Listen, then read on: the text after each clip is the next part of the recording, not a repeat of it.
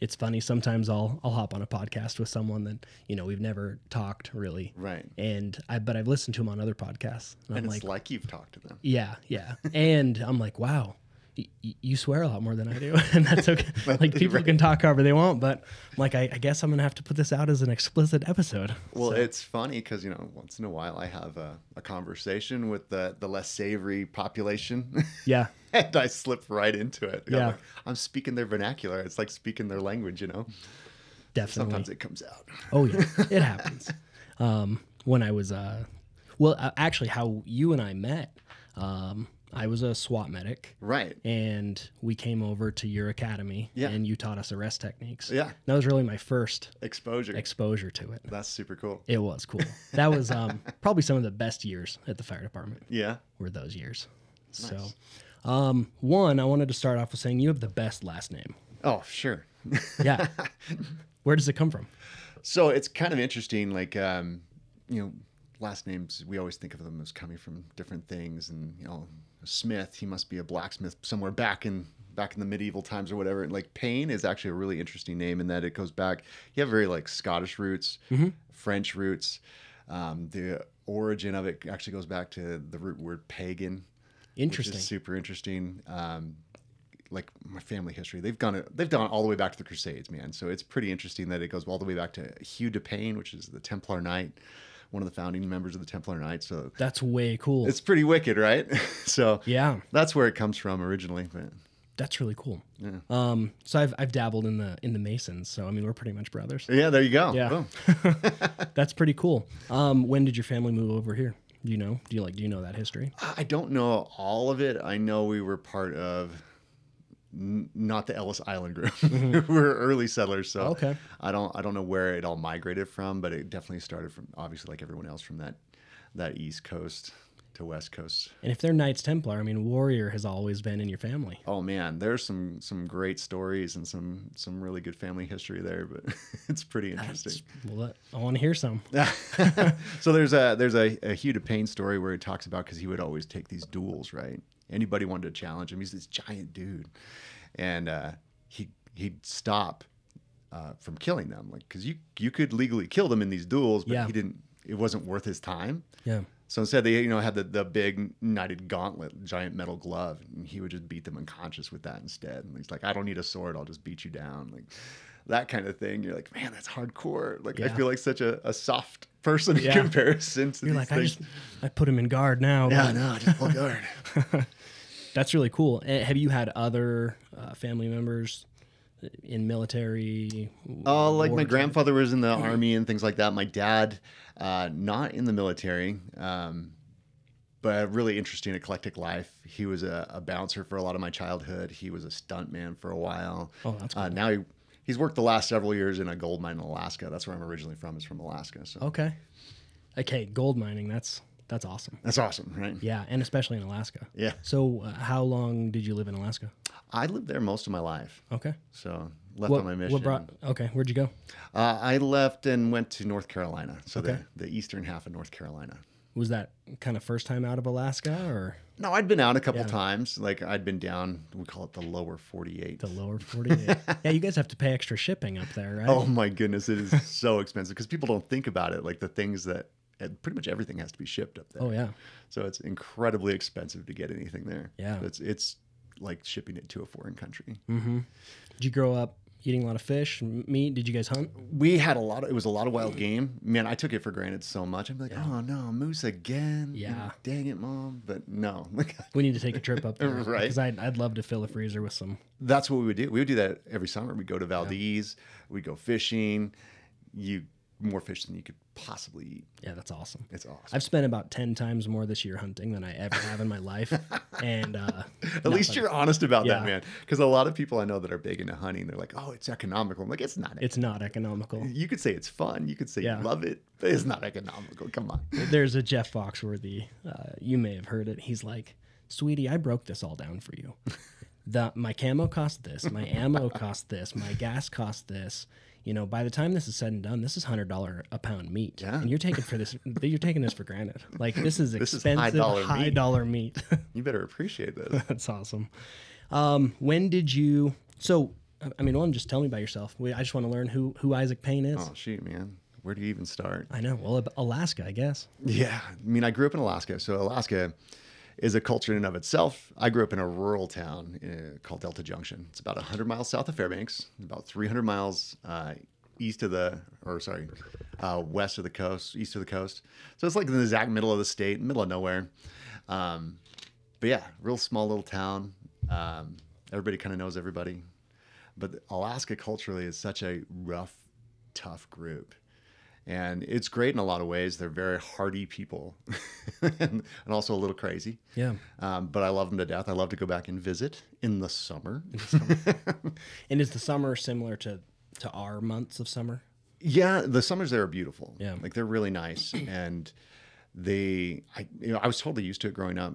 I mean, they have the the, the longer and longer days. Eventually, the the height of the summer where I'm from.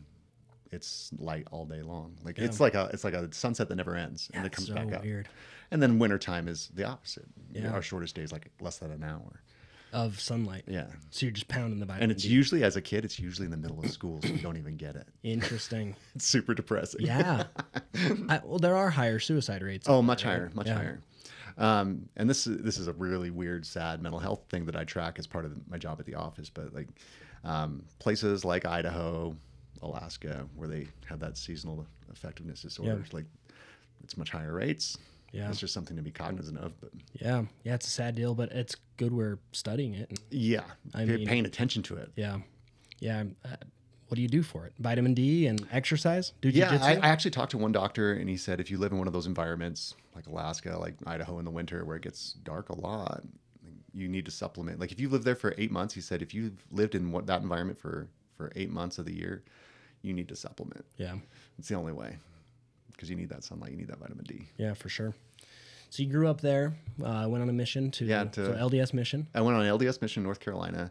Um, it's total culture shock for me. Yeah. I thought everywhere was kind of like close knit, like Alaska. It is not. Yeah. So My brother-in-law eyes went to there. North Carolina. Did he? Charlotte. Oh, very cool. North Carolina is awesome. The, the it's incredibly hot there. Okay. but it was it was a lot of fun. The people there are very very cool. They kind of have that. It's very much that Southern culture, Yeah.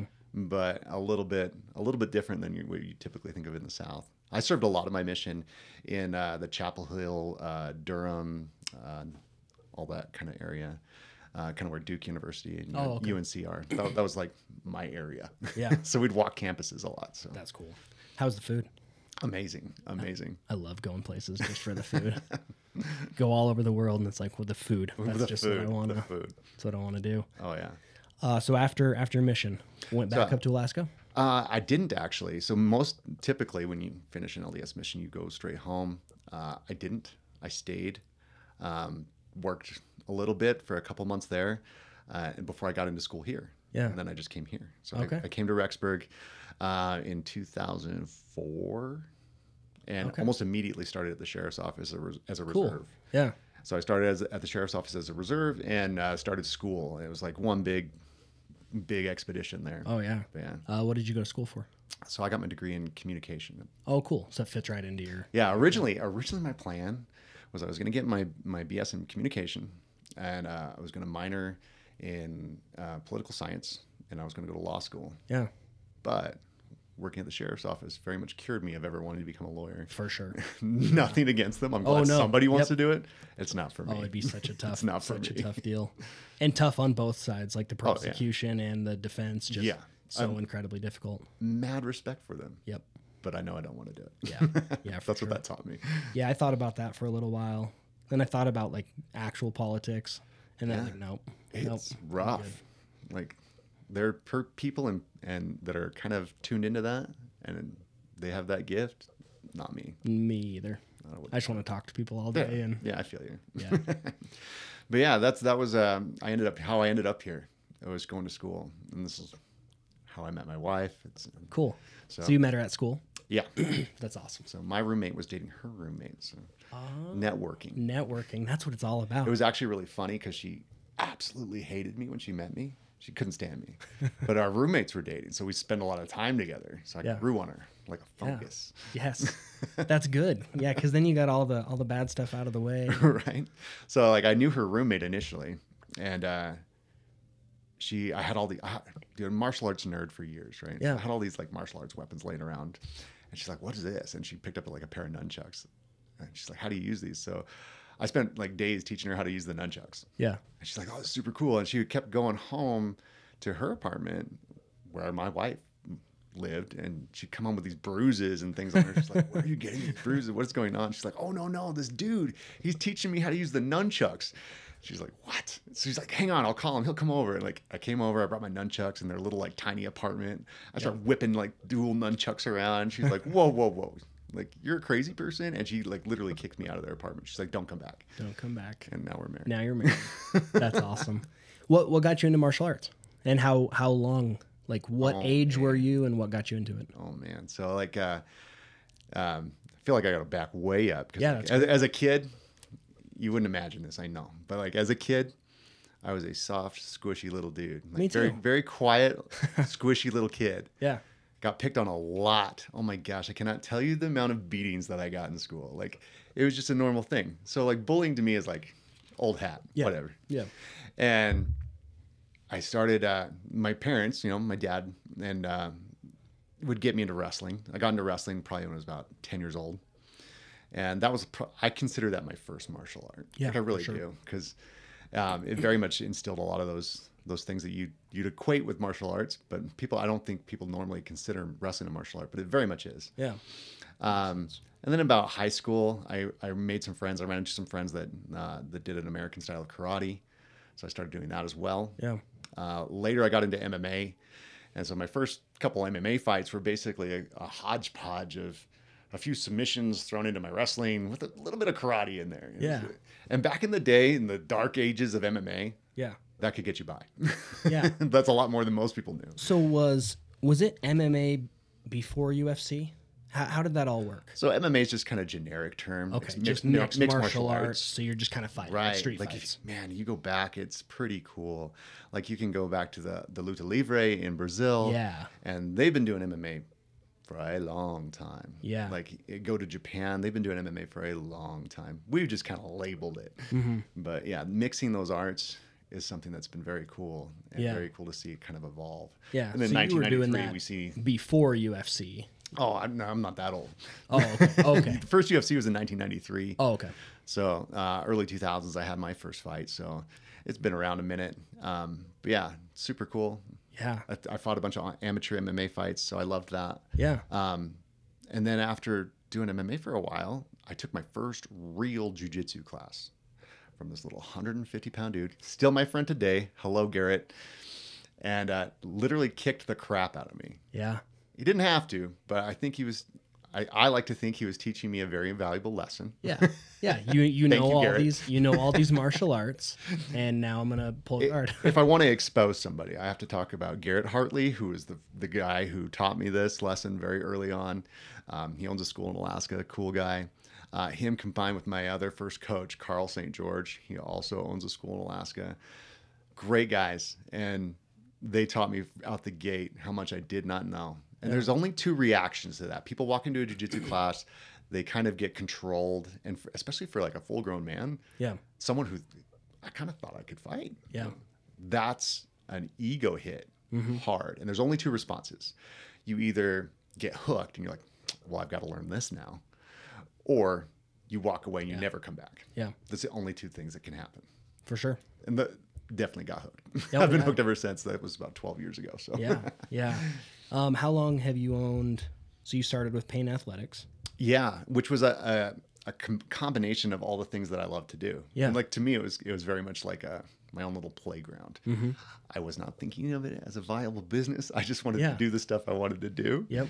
Uh, so I had weights in there. Uh, we did some Muay Thai because I've been doing Muay Thai for years. Yeah. Boxing, I've been doing boxing for a while, and I had all those components. And it was a lot of moving parts. And as a business, it was not effective. Yeah. but it was a lot of fun. fun. It was super fun. Um, but that was our first initial kind of foray. Was Payne Athletic Company, and it was a lot of fun. Yeah. And we did that. We started that in 2015.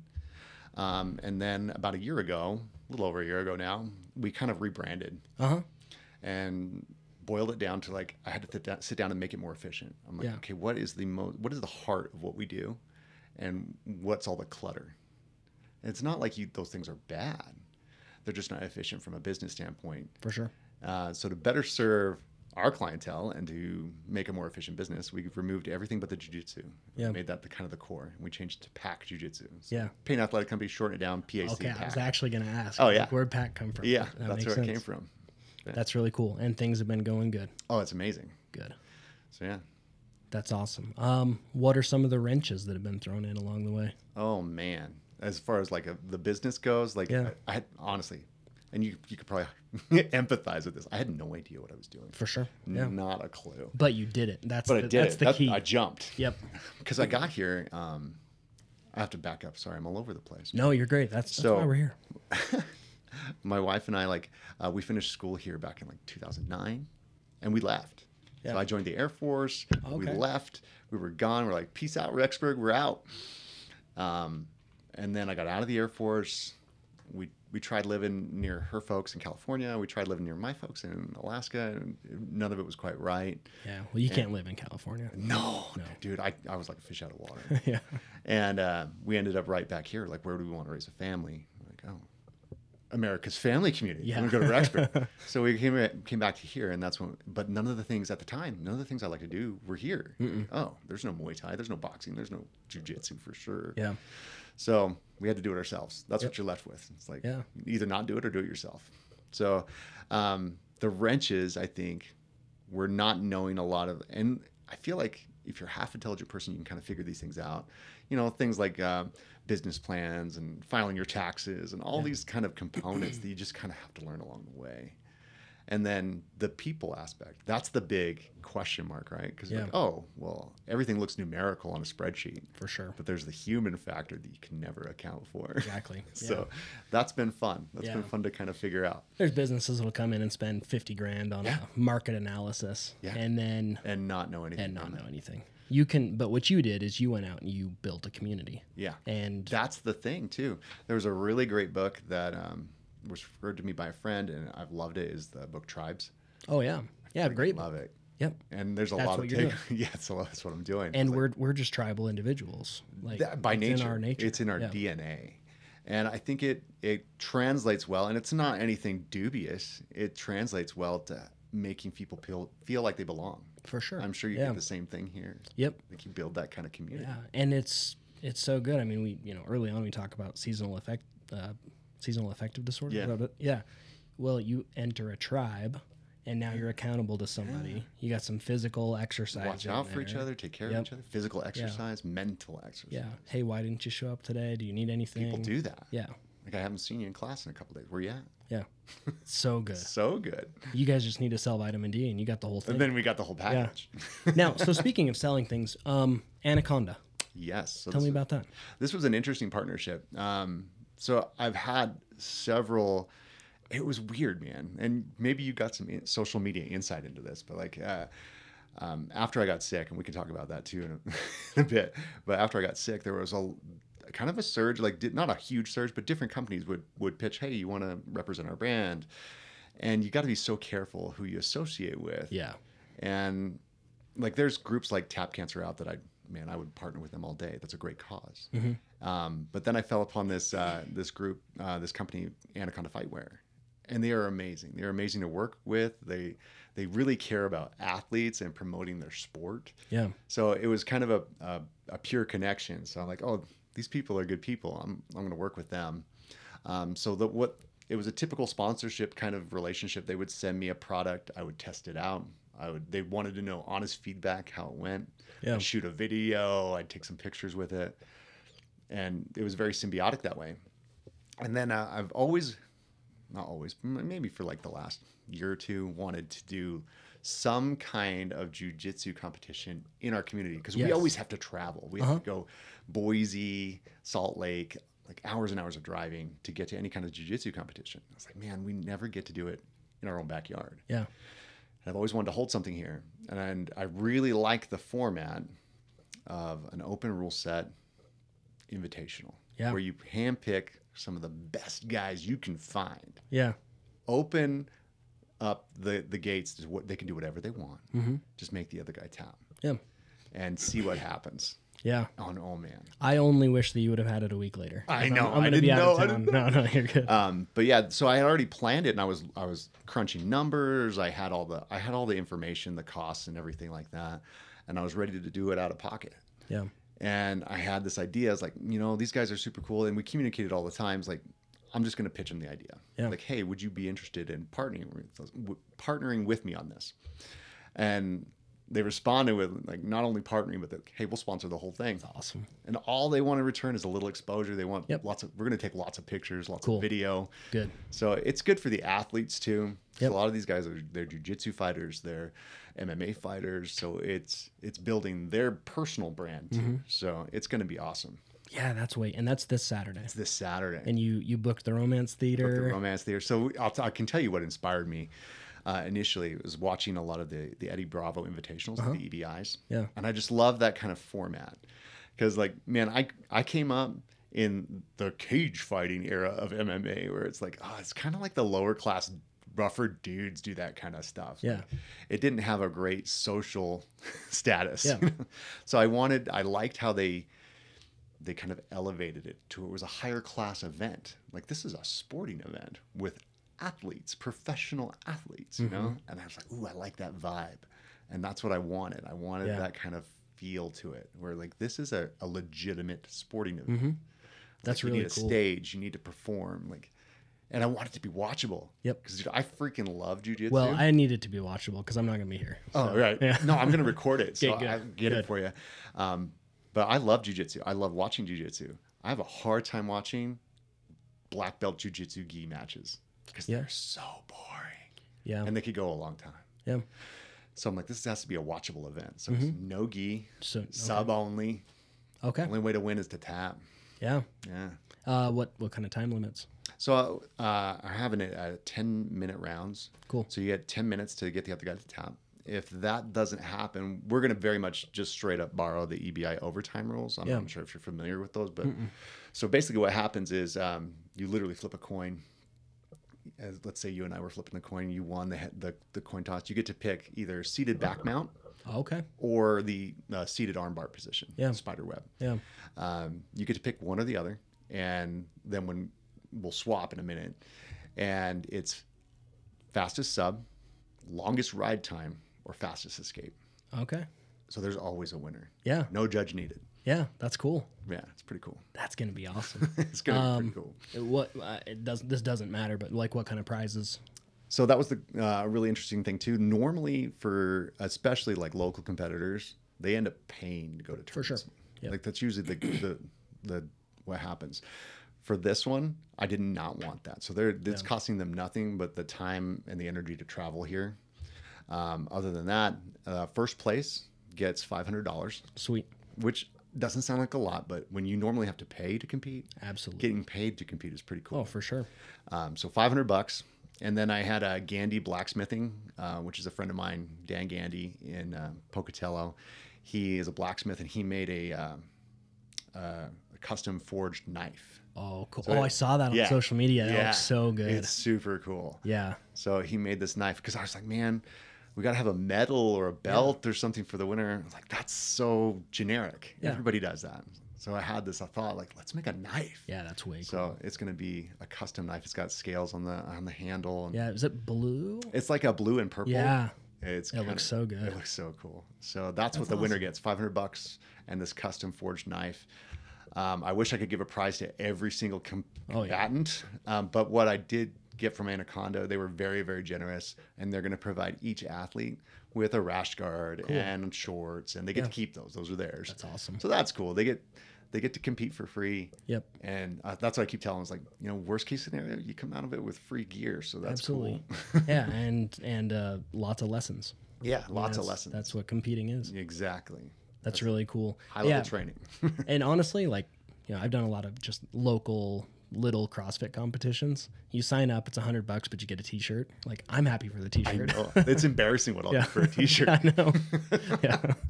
But then uh, Anaconda's sending a bunch of extra stuff too, so we'll have extra prizes just to give out to whoever shows up to watch. It's really cool. So you should show up. And anybody who wants to show up and uh, attend, like you're got a really good chance of getting free gear, free rash guards, uh, shorts. Uh, they have this custom knee brace that they have. It's Oh yeah, the wrapped yeah. one. I've, I've seen that. That's it's cool. pretty comfy. It's fun. It's cool to roll in. Yeah. I've, I've even weightlifted in it, so it's Okay. kinda- Well, and you can you can strap it kind of how tight you want it, right? yeah. You can you can change the the tightness, and uh, what I've played with is kind of cool because when you cross it, just like you do with like your weightlifting knee straps, you can adjust where you need that that Mm-hmm. Yeah. that X that's tension. Yeah. So I do that a lot. That's Like, cool. oh, my ACL versus my MCL today. Yeah. Yeah, that's cool. I love innovative companies and just Yeah. well, how you networked with them is the same way you networked with your wife. Like Right. good, long lasting relationships. Yeah. Well, and that was something that um, was taught to me by a couple different mentors. Is like you got to build relationships. Yeah. Everything you do is based on relationships.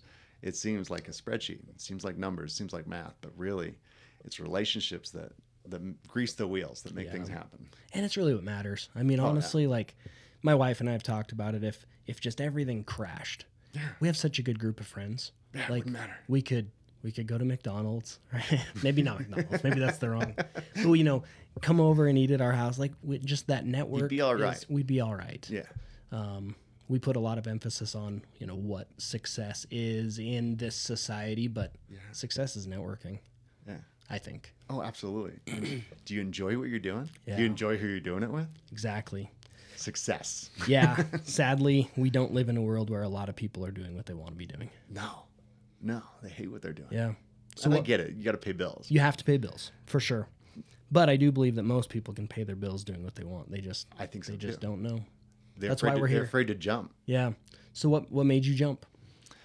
You know, it's like, um, and my wife always jokes about this because I'll be like, you know what, I have an idea, and she goes, "Oh, that means I have work to do." That's "We exactly how my wife do." is. I'm the starter and she's the she's the runner. Yeah, and it's good because my wife is very pragmatic. She's a planner. She organizes. She's very good. That's how her brain works. She Yeah. makes lists, and I come up with ideas and I pull triggers. Yeah. like man, you want someone to just do it? I'll just do it. That's awesome. but yeah, that's the only way to get things done. It's like um, they talk about like paral- uh, anal- paralysis by Ana- yeah, analysis by ana- paralysis. Yeah, yeah, that kind of thing. It's like I don't have that. And so if, Yep. and I try not to be too impulsive with my decisions, but if you give me some facts, I'm like, okay, I can really quickly, and maybe it's the law enforcement. It's like, oh, I can analyze that and be like, boom, Yeah. we need to do this now.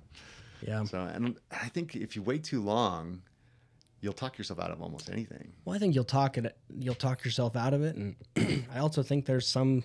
This is just me, but there's some sort of frequency that's coming out of your brain that's going to make someone else start it. Oh yeah, So you got to jump on it. you do, you do. Uh, the TV.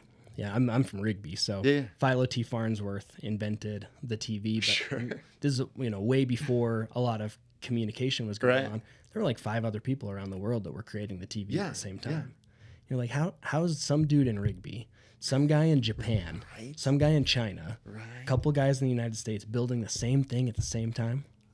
Wild, right? Yeah, they never knew about each other. They just, the first They weren't that- homies. They weren't Yeah. friends. Yeah, just pretty interesting stuff. But they all they all pulled the trigger, and then one got a patent first. Right. Kind of cool. Kind of cool. People ride that kind of energy and that wavelength. Yeah. And it's cool when you get people like that in the same room together. Oh yeah, And like fireworks. yeah. It's cool.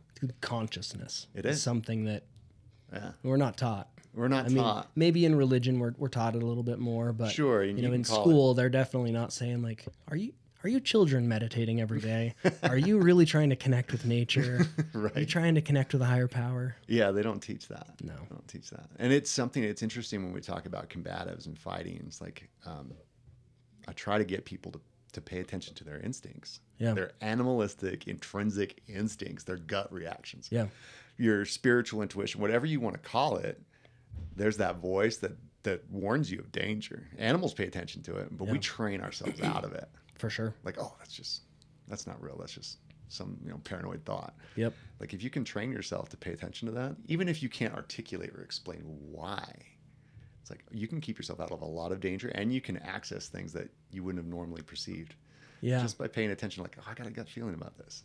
Yeah. People write that off. There's Yeah. there's a lot to that. Yeah. Well, don't we have as many? I, I read somewhere we have as many neurons in our gut as we have in our brain or more. Yeah. And so you got the old ancient talk that's like, oh, I have a gut feeling. Right. Well, that gut feeling's real. It's real. It's That's- actual neurons that are firing. That are firing off, and So your body's then- like, hey, pay attention. Yeah, what food are like this could go deep. You know, what food are we putting into our body? What are we exposing ourselves to? What uh, you know, addictions or whatever it is that's just messing up that connection that dude and this this is so this is so uh a very natural segue but like talking about um 2018 it's when i was diagnosed with colon cancer yeah. and i've been i've been weightlifting since i was 16 years old i was like and back in that time like as a kid like i talked about scrawny little kid picked on a lot my like i had a couple close friends growing up but my best friends and I was a comic book nerd before it was cool. Like it was not cool, guys. Back in the day, I suffered a lot for liking comic books, but those were my friends. Like I grew up with the Captain America and superhero comics, and uh, Superman was my my jam for like as a younger kid. And I was like, man, man, if I could only do the things that he could do. Yeah. But that's fantasy. Yeah. And then you start get you get a little older, and you start looking at Batman. You're like, oh man, Batman's a bad egg. Yeah. He has no superpowers, none at all. She has a ton of money. But he just, but he, he made himself Yeah. into a superhero, right? Yep. He got a ton of money, but he Yeah. made himself into a superhero. I'm like, oh, I can do that. yeah, I can be Batman. Yeah, I can be Batman. Yeah. So, Yeah. Like you guess you step into you probably empathize with this thought too. I can step into a weight room and I can make myself stronger. Yeah. I can make myself faster. I can learn to be better at protecting myself and the people I love. Yeah. So I can transform myself into a stronger person that way. And at first, it was all very physical protection for me, but Mm-hmm. like, there was a huge spiritual, mental side of it that switched me um, way before then. So I've been weightlifting for a long time. Ever since I was got introduced to that weight room by my track coach at like 14, I'm like, oh, I need to do more of this. Yeah. Um, and very typical, very typical like um, approach to weightlifting and like the diet. Lots of protein, Yep. uh, you know, multiple chicken breasts a day, like so much meat, so much protein. Um, and that's how I ate for years. Yeah. Uh, then in 2018, I got colon cancer, stage three colon cancer. They had to remove a f- over a foot of my intestines, some lymph nodes, resection everything, sew me back up. But then you're left afterwards going, okay, what, how do I eat? What do I do now? There's actually very little research and very little guidance after that. Once they get you like no evidence of disease, peace, out, out. good luck, God bless. Dang. Yeah. So I left with a lot of uh, questions. Um, but ever since then, I've kind of evolved and I eat a completely plant based diet now. So you are okay. As I'm out there pushing that everyone needs a gram of protein per day. That's fine Yeah. because it, it's weird because people get dogmatic about this. And Yeah. I'm sure you know. It's like, oh, you got to do this, you got to do this.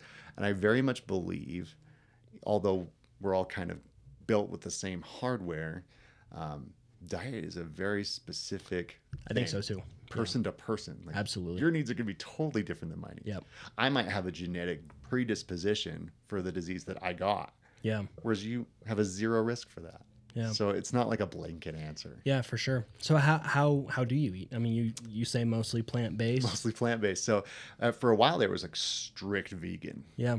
Um, and it was this is a really random story, man. This is really weird. I ended up I ended up going on Dr. Oz to teach I some didn't know to that. teach That's some awesome. self defense stuff. Yeah. and I'm talking to Dr. Oz about this, and super cool guy by the way. Yeah. And uh, he's like, "Well, have you taught? Have you thought about like because I don't drink milk, of course, or anything. Yeah. But have you thought about adding in some uh, some good cheese? Like, Yeah. cheese. Yeah. He's like prebiotics and probiotics, and he gave me this whole lecture about prebiotics and probiotics.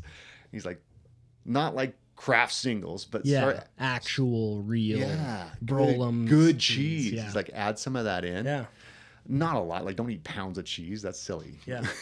but yeah, So I incorporate cheese in started my you were diet. vegan, but then in, started incorporating some cheese. Yeah, What about eggs? Uh, occasionally, I don't eat a ton of eggs. Um, it's weird. Some things don't taste the same to me anymore, Yeah. or like just preferentially. Yeah. Uh, it, it during chemo, uh, very sensitive to cold and to metal, which is pretty typical. But even though that's gone, like even tasting metal, Yeah. super sensitive now. I'm like, oh, and there's just certain tastes and things that I'm like, oh, I don't know why. Kind of That- metallic taste. yeah. So eggs are one of those things. It's like, mm, I don't like that as much anymore. Do you, do you supplement protein with like plant protein powders, or are you I- really just eating mostly nat like real food? kind of like we were talking earlier. It's like I like to get my protein from food if Yes. possible, like green vegetables, uh, legumes. That's, Yeah. that's kind of my protein sources.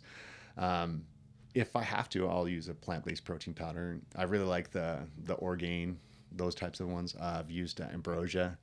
Okay. That's a cool one. Uh, yeah, I don't even know any of these names 'cause it's like it's a foreign world to me. There's some, and it didn't used to exist. Yeah. Like it used to be like you might, you know, back in the day you could get whey protein, maybe Yeah. some casein, but like Yeah. that was it. Yeah, for sure. um, but yeah, there's like quite the market for it now. Okay. But yeah, I, I only use it if I have to. Uh, Yeah. Typically in the mornings or like pre jujitsu because you don't want to have Yeah. a gut full of food. For sure. But yeah. Well, that's it's cool that you found that about yourself because you know, Yeah. a lot of people. I mean, we we know it, we see it. I The standard American diet, man, sad. Yep, it really is. Yeah, I worked on the ambulance for ten years. You've and seen it? I've seen it. The number one killer of men is heart disease. Yeah. Number one cause of heart disease, obesity. Yeah. So Yep. I've been on calls where we're about to take someone to the hospital and they're large and they're like, "Grab my Mountain Dew." like you don't need your Mountain is the Dew. last thing you need right now. So, but it's good. But I like Um, to tell people all the time, it's like, okay, because they're like, oh, I just, I just saw you eat like a chocolate chip cookie. Like, what are you doing? And I feel Yeah. like people kind of hyper judge my diet. Oh yeah.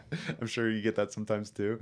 Um, but it's, I tell people, it's like, it's not that you can't ever indulge in these things. For sure.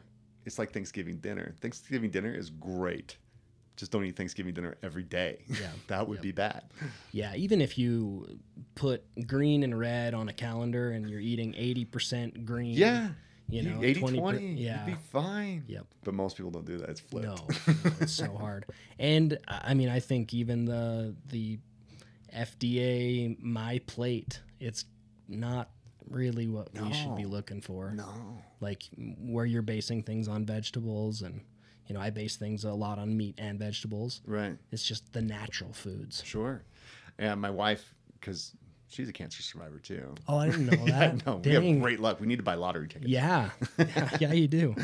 Um, but she's found a lot of success with kind of the kind of that kind of formula, like kind of like the whole 30 type thing, just Yeah. whole foods. Yep. She doesn't do plant based, so she eats like when she's on that, her her her her post uh, cancer symptoms are relieved. Okay. So um, whole foods, you know, vegetables, fruits, meat. Yeah. Man, she feels amazing doing that. Yeah.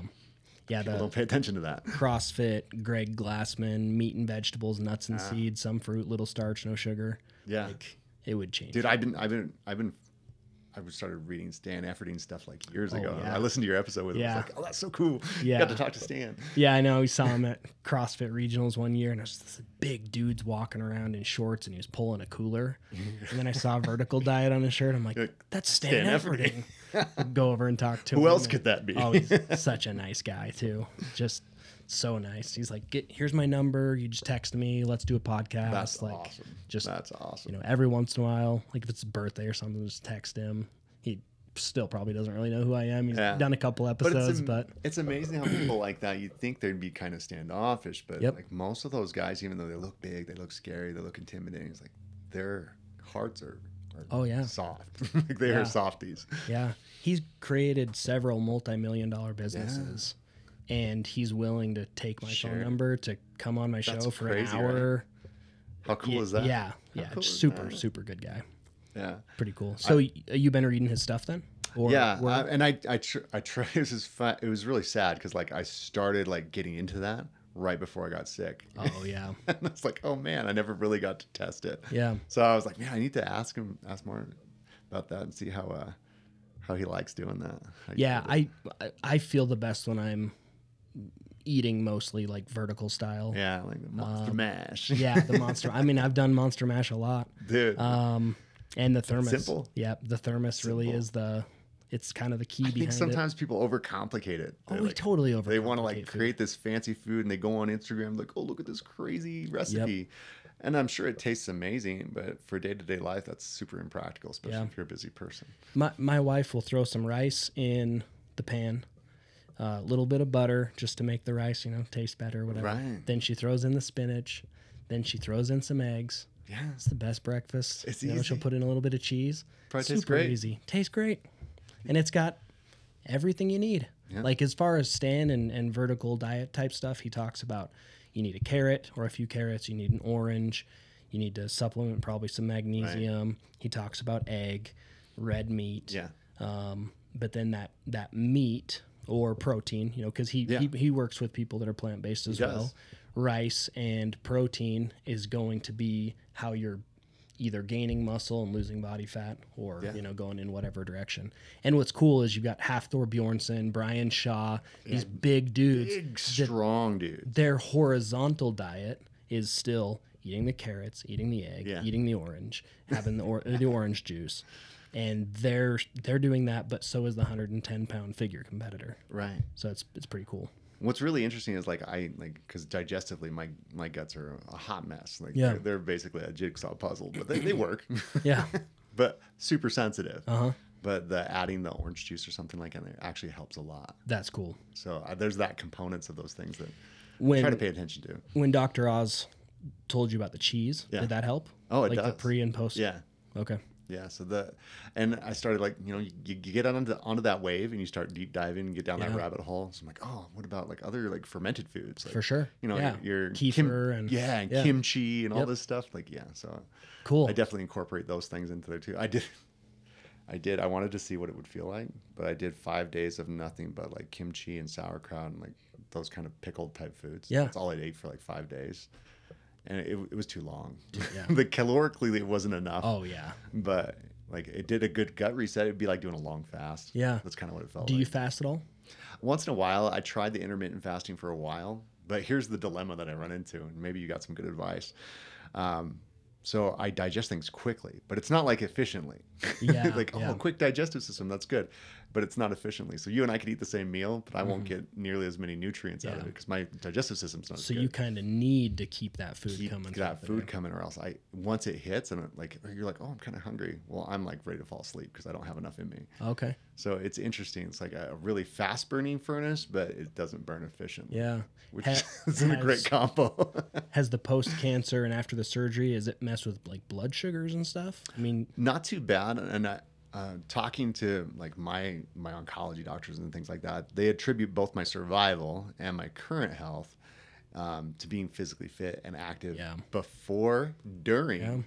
and after so a lot of times the old school thought was if you're on chemotherapy you should just chill like stop what you're doing just rest which is valid you do need to do a lot of that yeah. but I lifted weights during chemo. Cool. I did jujitsu during chemo. I did Yeah. jujitsu with a chemo pump attached to my port in my chest. Yeah. Like, here, hold this. Don't spill it. It's radioactive. so I did all of that.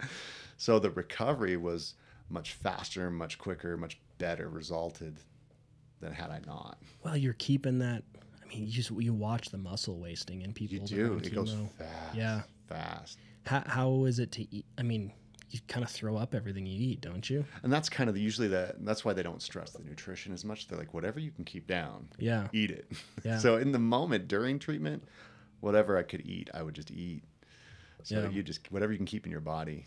But post is like, and it, it was great. All the doctors around here are amazing. I always feel like a like like sideways blessed because like not blessed that I got sick. Yeah. But if you had to pick a place to get it, this is the place. Hmm. Because we have amazing doctors and medical people around this area.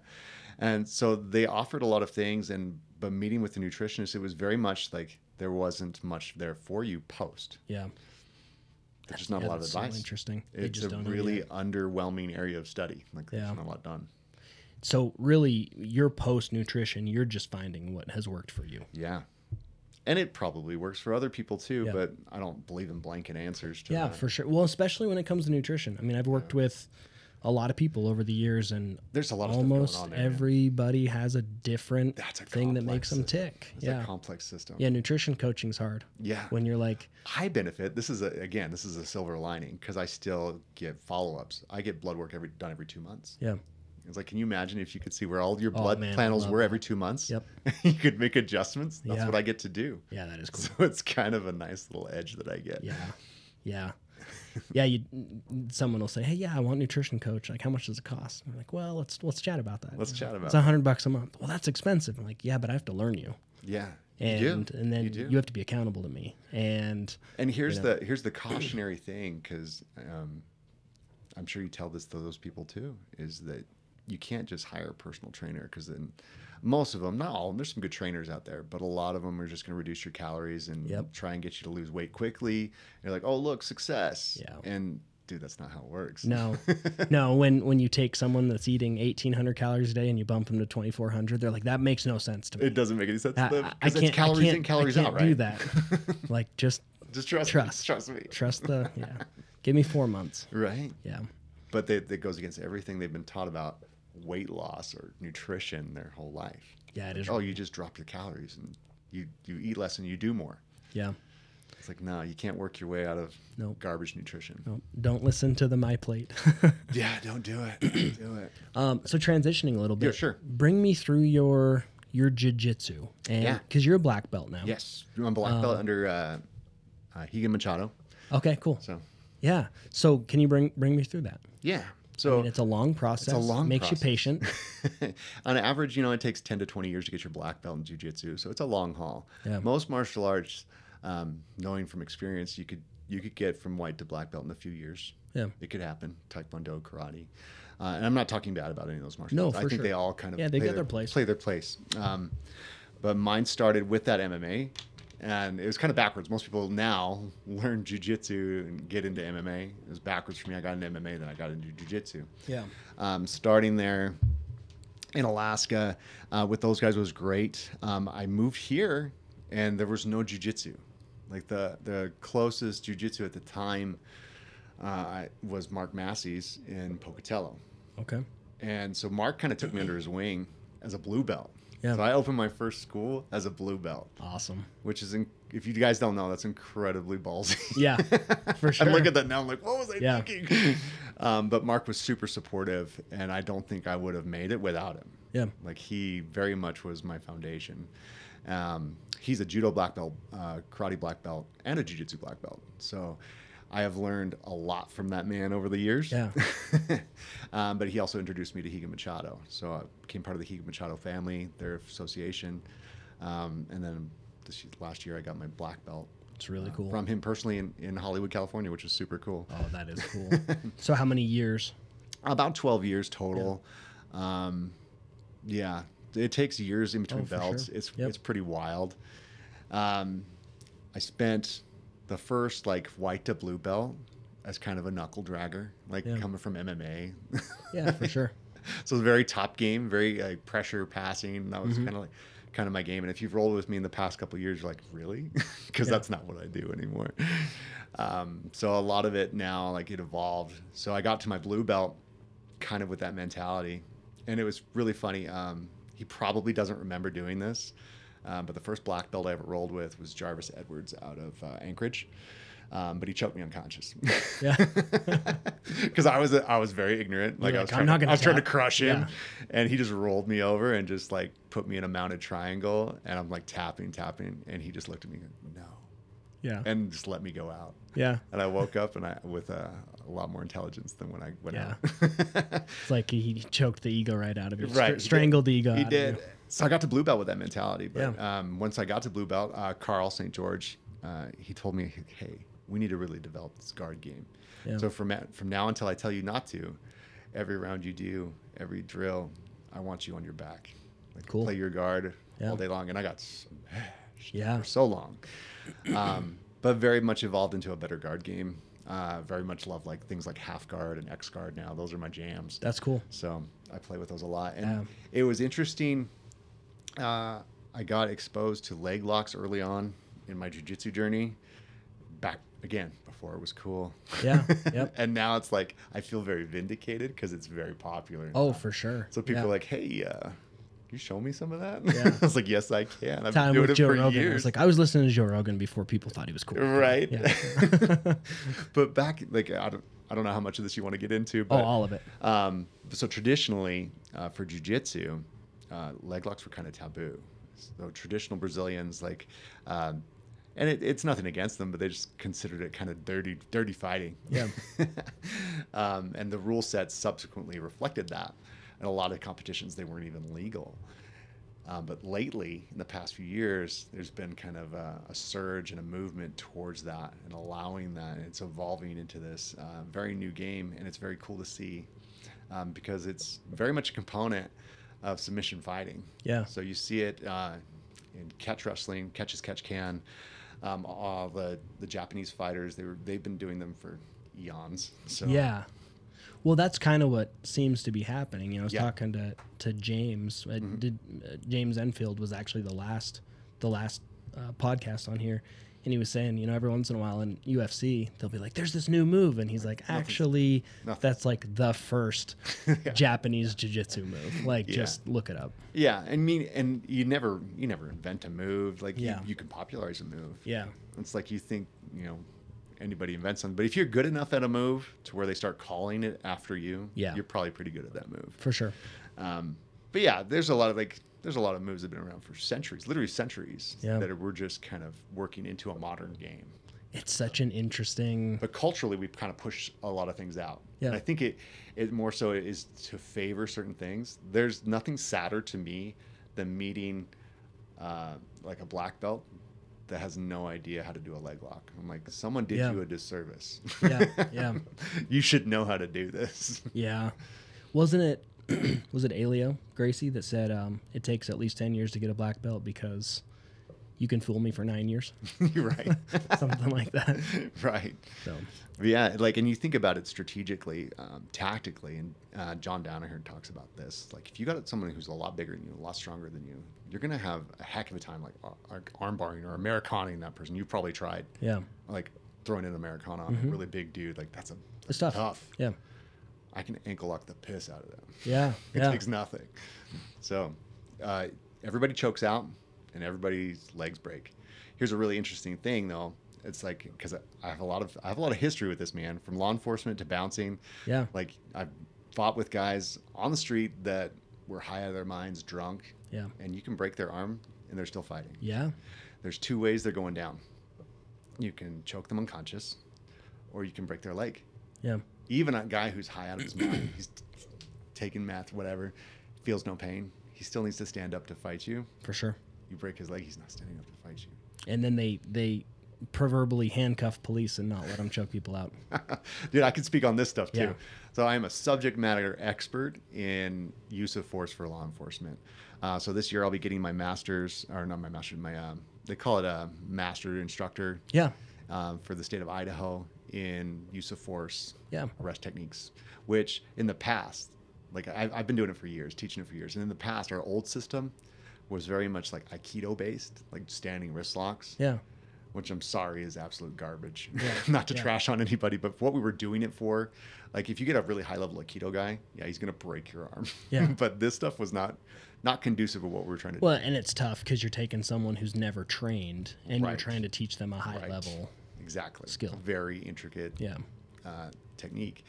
Um, but the uh, 2018 and beyond, Idaho moved to a system called Archon, which is a- arrest control techniques, um, and it's a system that was developed in uh, California, LAPD, and it's very much it's a carbon copy nearly of uh, Gracie's survival tactics. Oh, cool. Ninety Yeah. percent jujitsu. I'm like, thank you. Like th- this is what I've been doing at work for years anyway.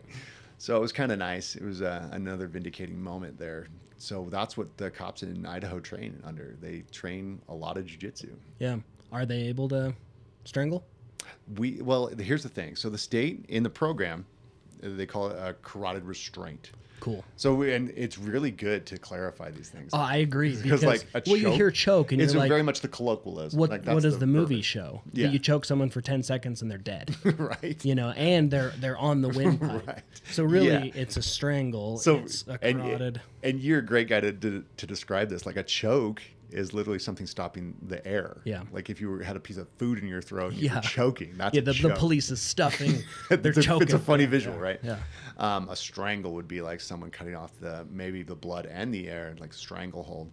Um, when the when we as law enforcement apply these types of techniques, we call it a carotid restraint. In the fact that we're just interrupting the blood flow long enough to get you handcuffed. That is Yeah. it. And it's Which it's is not seconds. detrimental to the, No. to the individual at all. No. It's it's, It's, the safest. I've done it. It's, It's, the safest Yep. thing you can do for them. Yeah.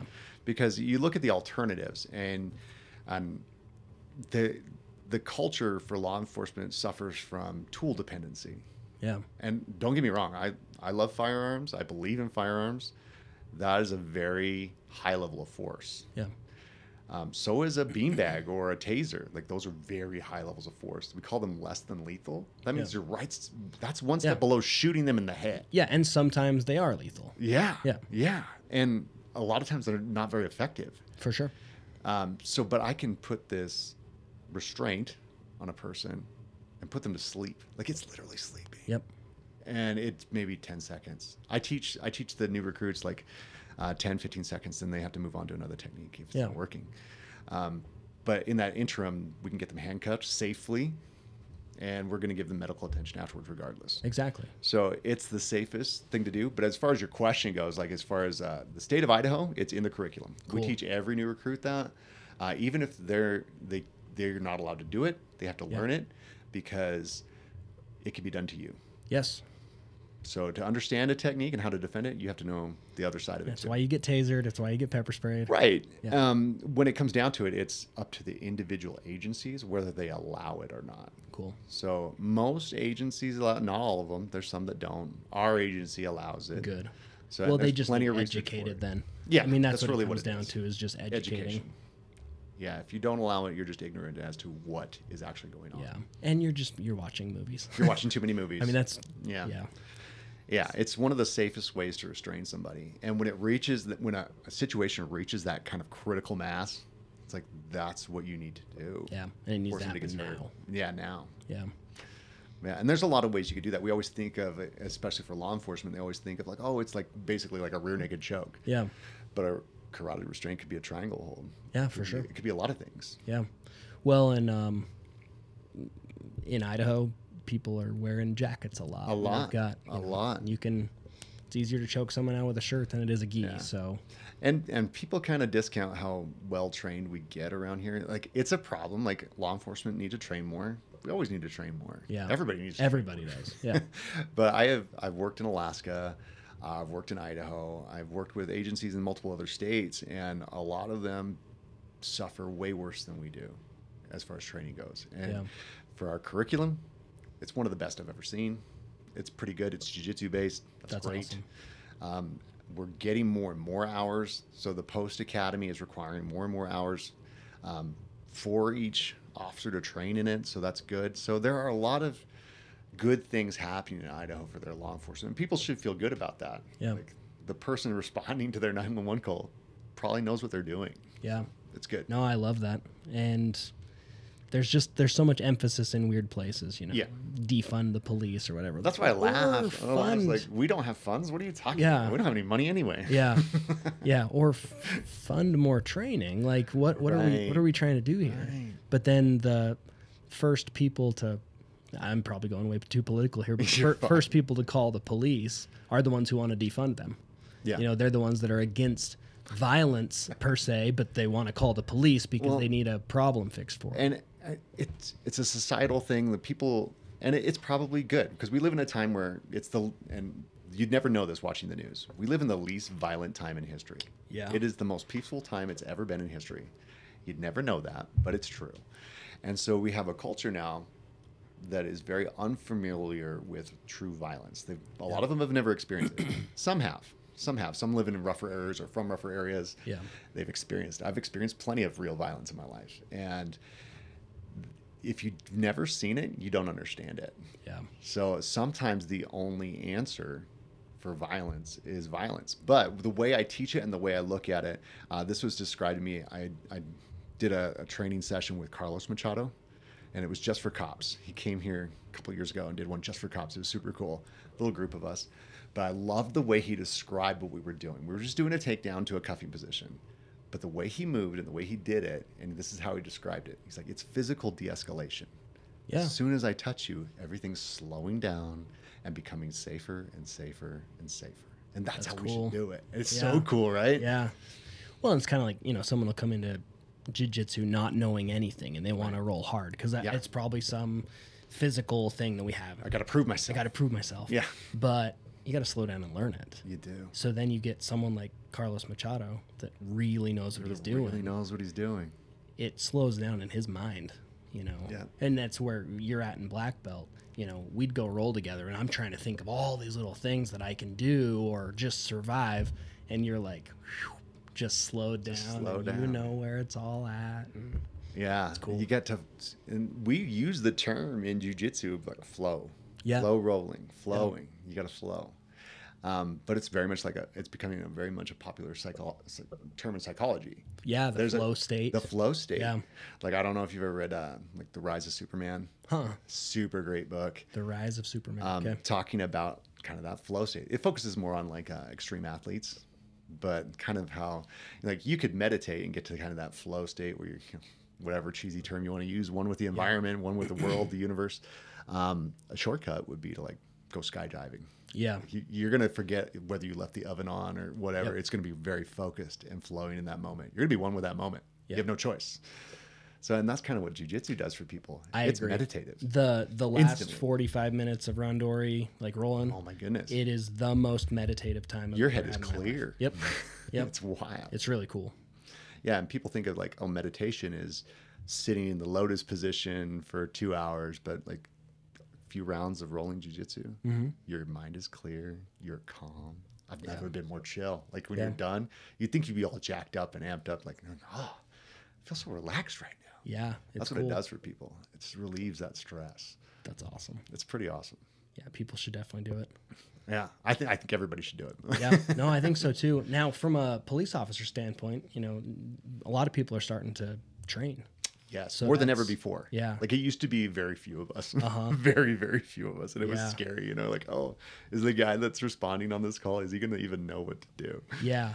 Now, But I- now more than ever, so police are, but so are so are criminals. so are criminals, and that's what I talked to I talked to guys about because um, the mentality back in the day was, well, oh, we're just we're just gotta you know handcuff this drunk guy. That's all we need to prepare for. This this guy who's high. That's I don't want you to be prepared for the junkie that barely weighs hundred pounds. Yeah. I want you to be prepared prepared for that heavyweight amateur MMA fighter that decided he's not going to jail today. yeah. That's who I want you to be prepared for and be like, Yeah. all right, And there's more and more and more of those. more and more every day more and more every day it doesn't take a lot of brain power to watch a ufc fight and figure out how to do a guillotine For sure. Yeah. Well, and you know, you understand this uh, better than anyone. You go white belt to blue belt. You know, you put someone a year that's and a a jump a year, year and a half in That's a dangerous jiu-jitsu. It is. You know, they know 80% of jiu-jitsu at that point. Yeah. It's just dialing it all in. So yeah that's what uh, Rigan told me when I got my purple belt. He's like, you know all the jiu-jitsu. Now it's just making it yours. yeah, Like, that's it. it's pretty cool. It's pretty cool, and it's constantly evolving. That's why I love it. And people create these barriers, like we talked about, like the leg lock thing. They create these barriers and they try to limit it or box it in. But jujitsu is different than any martial art I've ever done because it's constantly evolving and changing and adapting and incorporating and sucking in more things.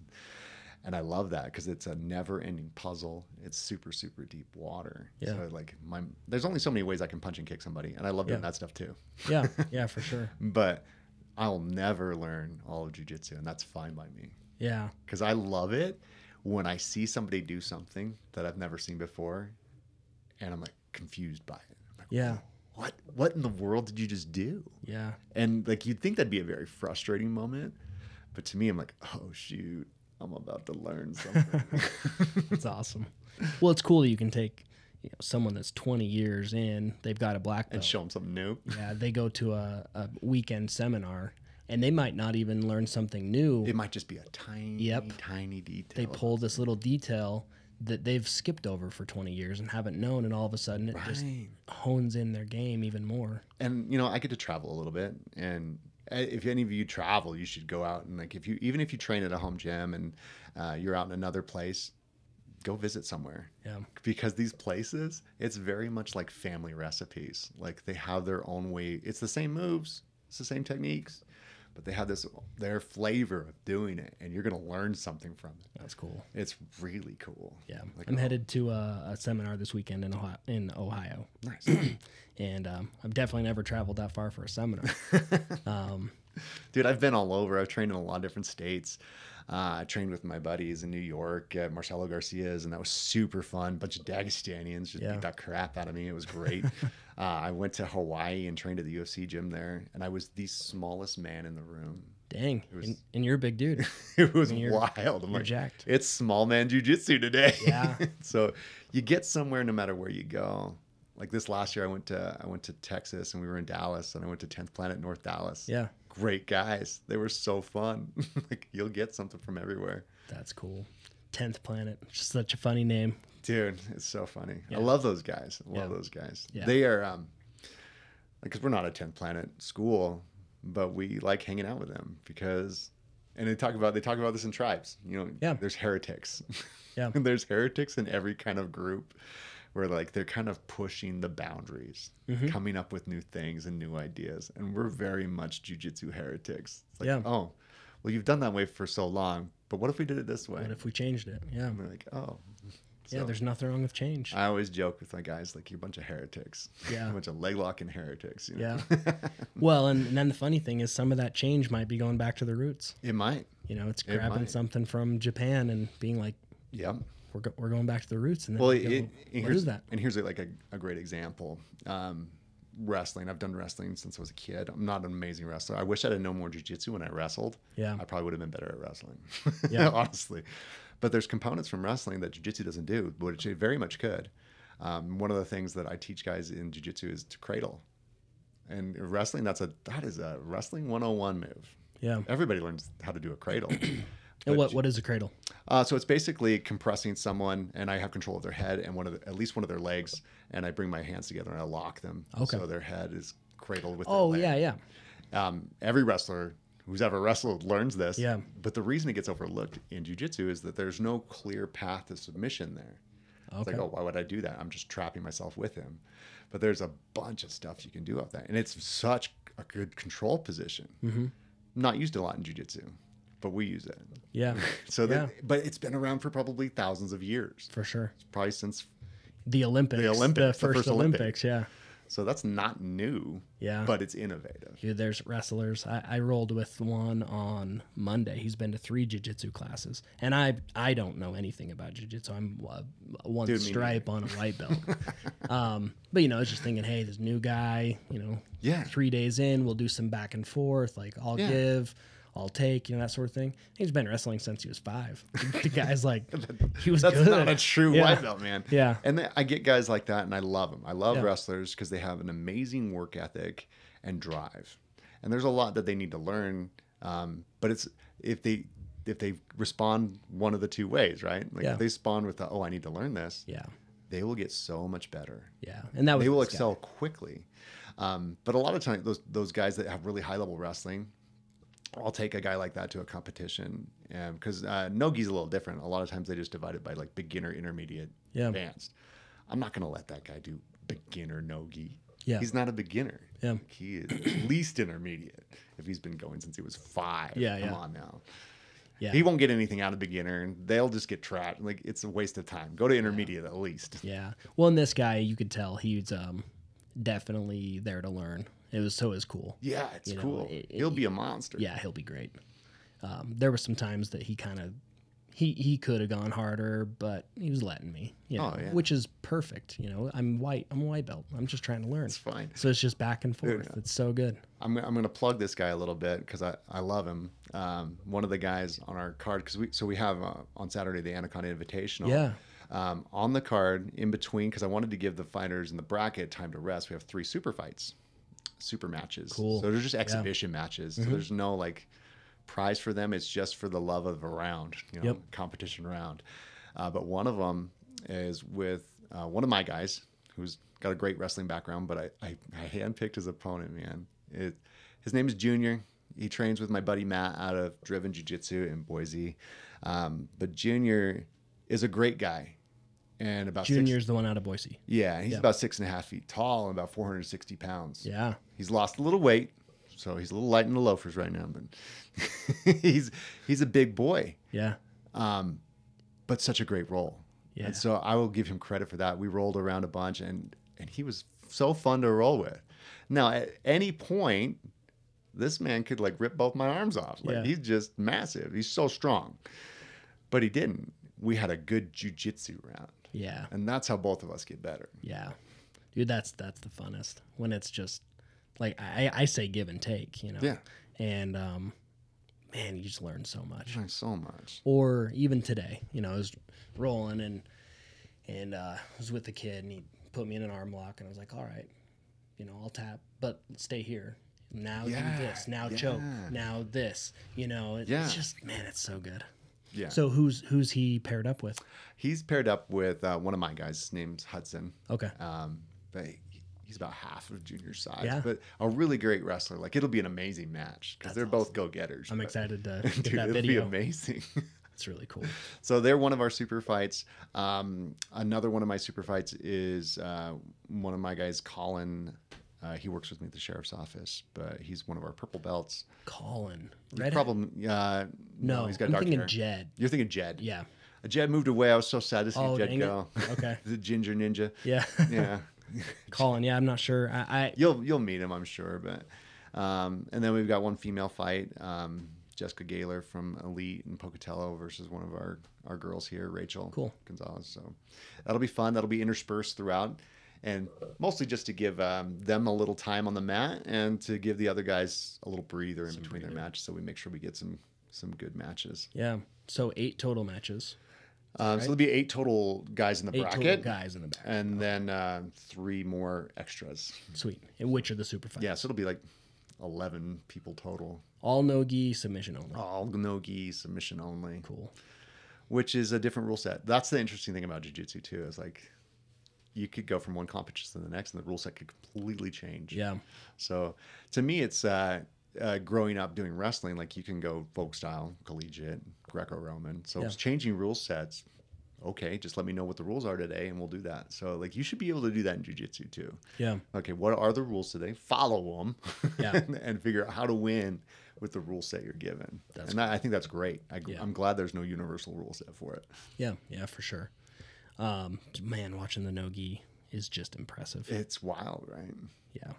It's intense in that, and they're both good. I love, I love the gi too. Don't Yeah. get me wrong. There's nothing cooler than submitting somebody with their own clothes. Yeah, for sure. so sad. I mean. I I do enjoy the gi days more just because I can grab their gi. Right, but that also means they can grab my gi. It's true. So That's true. Um, they're both good. I think everybody should train in both. yeah. Well, your no gi is gonna Even even my Make you a MMA fighters. I, even my MMA fighters, I make them train in the gi yeah because it's going to make them more tactical. yeah It's like, oh, you can't get out of that escape as easily when you have a gi on, can you? But it'll make them better at that escape or better at that technique. yeah. I I do. It's not like I've ever been super into this, but I do miss the days where. Um, you know, you had like the the Gracies wearing their gis against the guys that oh, didn't, Oh, yeah, and then they- they'd use their gi to choke. Right. And I love whatever. watching, and I remember watching the first UFCs and thinking, man, that's wild. And I think about them, I'm like, yeah, that was cool. And it's definitely fun to go back and see those. And I get why they don't do that anymore. for sure. Yeah, It was pretty wild. Yeah. It's such a funny time. I mean, you know, they'd, he'd pull guard and everyone's like booing because yeah, they're like, this he is doing?" boring. start start punching people. And he's like, And then- well, I'm winning the fight. I'm winning. So. Yeah. But it's the same thing. People talked about like uh, they used to say similar things about like George St. Pierre. Like, oh, this fight's kind of boring. It's like he's winning with the rule set. yeah, Like, he just won. Like, yeah, you can't knock him for that. for sure. So whatever rule set you're given, you got to learn to win with it. But people get constrained about what they think they should be doing in those situations. Like, oh, but especially in like combat sports, man, it's like your opinion matters nil. Like it is nothing unless you're willing to get in there and do it. Yeah. Yeah, uh, I sat in the parking lot the first two two times with jiu-jitsu. I was too too it's totally normal, man. It's totally Yeah. normal. And I forget sometimes because I do try and make like our school very inviting, very calm. Um, but I forget how intimidating that is. Well, I hear hear people that do it here at, at, at our gym, you know, at CrossFit, and um, Yeah. for a while I was that. like, what? Like why? You know, Why? our coaches are inviting. Everybody wants you here. There's not there's not a person here that wants to just beat you and everything. No, And then I go down, drove to Idaho Falls, sat in the parking lot. Like, I'm like, I'm gonna look like an idiot in there. And I I don't know anything I'm doing. Right. And it's that fear of being bad at something or, you know, trying something new. Like we kind of tie our egos into that a little Yep, bit. for sure. And your sense of self. Like like that's hard. That's really hard. I Yeah. think we just talked about yoga. I've been to like two yoga classes ever because I'm terrible at it. Yep. And I'm like, man, I look stupid Doing but I need to go do it twice a week. right. I We have should. a studio right next door, I know. and I just I never know. go. I should go in there too. Yeah. I should be there with you. hold but- each other accountable. Little accountability group for yoga. but it, there's a it's kind of a funny quote uh, gordon ryan inarguably the the goat Oh, so the best in the world man he says you you you got to be willing to suck to not suck Yeah. it's like if you're not willing to suck at something long enough to get good at it you're just going to continue to suck so you got to be willing to suck or continue to suck Dude, that guy is just he is so good. So and he's good. jacked. Yeah. Which a lot of those guys aren't jacked. Well, you know, and so- uh, Firas Zahabi talks about this about how it's kind of changing because back in the day, it was very much you know, you know, we had really strong technique, but not a lot of athleticism, unless you're like a freak like Rickson Gracie or somebody Yeah. like that. Um, but now it's kind of reaching that merger where we're looking at it more as a, an athletic endeavor. Yep. It's like, oh, I'm an athlete. I work out and it makes my jujitsu better. Yeah. Now, you shouldn't rely purely on athleticism Oh, no. or strength or even flexibility. Like, those are Yeah. all great natural and physical attributes that you can pour on after you've got a nice solid foundation of actual techniques. for sure. But you get that athleticism and you put that in, oh man, Yeah, if you have the technique, you're you're a then monster. you're just building up on that. yeah. Yeah. Now you're really dangerous. Yeah. Yeah, it's impressive to watch him. Oh man. And uh, you had mentioned his coach. Um, John Danaher? yeah. Oh man. I can only listen to him like five minutes at a time. I, So- dude, I listened to him for like an hour talk about it wasn't even showing a triangle, it was just talking about triangles. I'm like, I've been sitting here for an hour. On BJJ Fanatics. it's Like, like, I a can't bel- 20 hour I can't believe I've been listening to this for an hour. But I, I love how intelligent he is Oh. about the sport. Well, he wasn't he a professor somewhere Yeah. and like left Yeah. to just Philosophy dedicate his life to jujitsu. Yeah. He just wears compression shirts around everywhere and Such a weird, quirky dude. But man, I love weird, quirky people. I collect interesting people. yeah, and I love them. And people that are genuine like that, or just, and not even in just jujitsu, I just love who they are. Yep. Like they're so authentic to me. Yeah. I'll, I'll, I'll hang out with people like that anytime. relationships, people. relationships. Yep. I don't want to hang out with a bunch of normal people. Dude, What a boring life. and it drives people nuts sometimes. My wife. When I talk to random people and like, why, why are you asking them these questions? Yeah. so I hopped in. I was coming back from Dallas, and I hopped in my Uber at like seriously, it was like one o'clock in the morning to get to the airport. And this Uber driver picks me up, and he's a, an not an older gentleman, but probably like sixty. And I just start striking up a conversation with him, like, "Man, this is when you normally work." He's like, "Well, this is my side hustle and everything." I'm like, "Well, it kind of begs the question. Yeah. Well, well, what do you do?" Yeah. He's like, "Oh, I'm a nuclear physicist." like, what? Like bull crap. He's like, "No." Like he starts talking, and like very obviously, Yeah. he is a nuclear physicist. he's a professor. He teaches it. He used to. He's even done projects out here at the site before. okay. So we had this whole conversation, Yeah. this moment. This dude who's highly intelligent, highly intelligent, like way smarter than me. And this connection we had with Idaho and talking Yeah. about it, and like we never would have had that moment. This short little ride to the airport. Yeah. If I'd have been like, it's just an Uber driver. Yep. It's so Take cool. my crap. Let's go to the airport. Like, Yep. Never would have happened. I agree. you got to approach people like that. This could be a really interesting human. You don't Oh, know. For sure. We we just went on a we'd never been on a cruise, so we went on a cruise and Nice. I'd ask everyone where they're from and if they were from Canada, I'd ask them if they like Justin Trudeau. and uh, it's just great. Half of them did and half of them didn't, but Right. it opens up so much conversation. And All you need just, is a, a jumping off point. Yep. That's it. And like people will talk. yeah, And there's so many stories out there. And we kind of try to think of ourselves as like, oh, we're this, you know, kind of island to ourselves. But a lot of people have more similarities than they have differences. yeah. And a lot of them have some really cool stories. Yeah, and I think pe- people, despite what the news will tell us, people are generally good. They are. You know, and even that's even if they're crazy one-sided on the political spectrum, they still want the best for the world. For real. And I, again, you can get misconstrued on the news and things like that. And this was something that I didn't know, like I didn't know about myself till post cancer. Like pre cancer, leading up to that, I did not appreciate how jaded I had become because I always considered myself a pretty positive person. Yeah, But especially in law enforcement, in those emergency responder careers, you Yeah. get very jaded to the human condition, Mhm. like to emotions in general. oh, absolutely. But I got very hypersensitized to them during treatment. Okay, And so I'm like, oh, I've been shutting these off for a long time. Yeah. And so it was very much an eye opener to be like reintroduced to the human race, basically. That's- yeah, And that's seeing how good they are. Yeah. There's some dirt bags. For sure. Don't get me wrong. There are Oh, dirt yeah. bags. I have sat across the table with evil people. Yeah. Like I know they exist. Yeah. But like you said, most of them are good people. Yeah. Now, do good people have bad days? Yes. And I feel like in law enforcement, For sure. even the people that we have to deal with most of the time, even the people, a lot of the people that we have to arrest, a lot of them are not bad people. Yeah. I want to be very clear with people I agree. on that. It's like a lot of them are not bad people. Yep. They're just bad, had a bad day, made a bad and, choice. and bad circumstances, and we don't know their backstory, Right. and there's so much. There's so much going on there. And what most people don't want to admit is that they're one bad day from that oh, same Oh, situation. I really believe that we are a dichotomy. I actually think that all of us have good and evil inside of us. It's It's- just what we're. Which wolf do you feed, Yeah. man? Which wolf are you going to Yep. contribute your energies to? Yeah. Which is why jujitsu is so good Yes. because you can you can feed it, you can learn, you can become dangerous, and you can keep yourself from using it. Right. That's Right. you know what Jordan Peterson's Right. been popular. You know, Yes. be the dangerous guy You should. and be able to control it. Right. Well, and initially, like we talked about, like initially for me, it was like I got into martial arts because I wanted to protect myself. I wanted Yeah. to be better at. I wanted to be a stronger person, but uh, you become better at not using it. Yeah. Yeah, it's weird. Yeah, well, it's uh, there's got to be a, and I I'm so sorry we have Oh, like you're good. two minutes here. Oh, I should I should have cleared the SD card. You're good.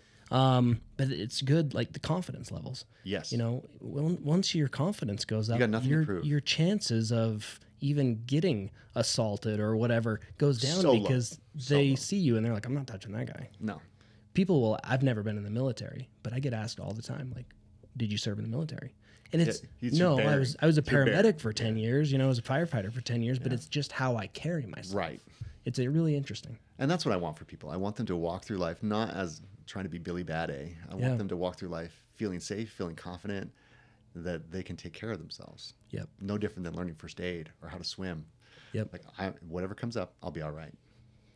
So you have uh, one minute. Where can people find you? Oh man, you can find us at 1137 Summers Drive in Rexburg, Idaho, and we do jujitsu classes five days a week. Uh, we also do self-defense classes. I like to coach the random MMA fighter here and there too. Yeah. So we do a lot of cool things, and we do a lot of cool things in the community. Um, you can reach us at www.packjujitsu.com. Uh, we have Instagram and Facebook as well, so you can catch Sweet. us there. Okay. Well, hey, I really appreciate your time. Um, I've wanted to get together and chat for for quite a while, and then I was Sure. flaky on you last week, and so I apologize for that. No, thank you for having me. It's great. Yeah, I appreciate it. We'll get this published and up and out, Awesome. and hopefully, you know, boost you guys a little bit. And I just selfishly wanted to talk to you. So. well, I liked it. It was. It was right. I appreciate it. well, I really appreciate it. We'll we'll chat soon. Thanks. Thanks.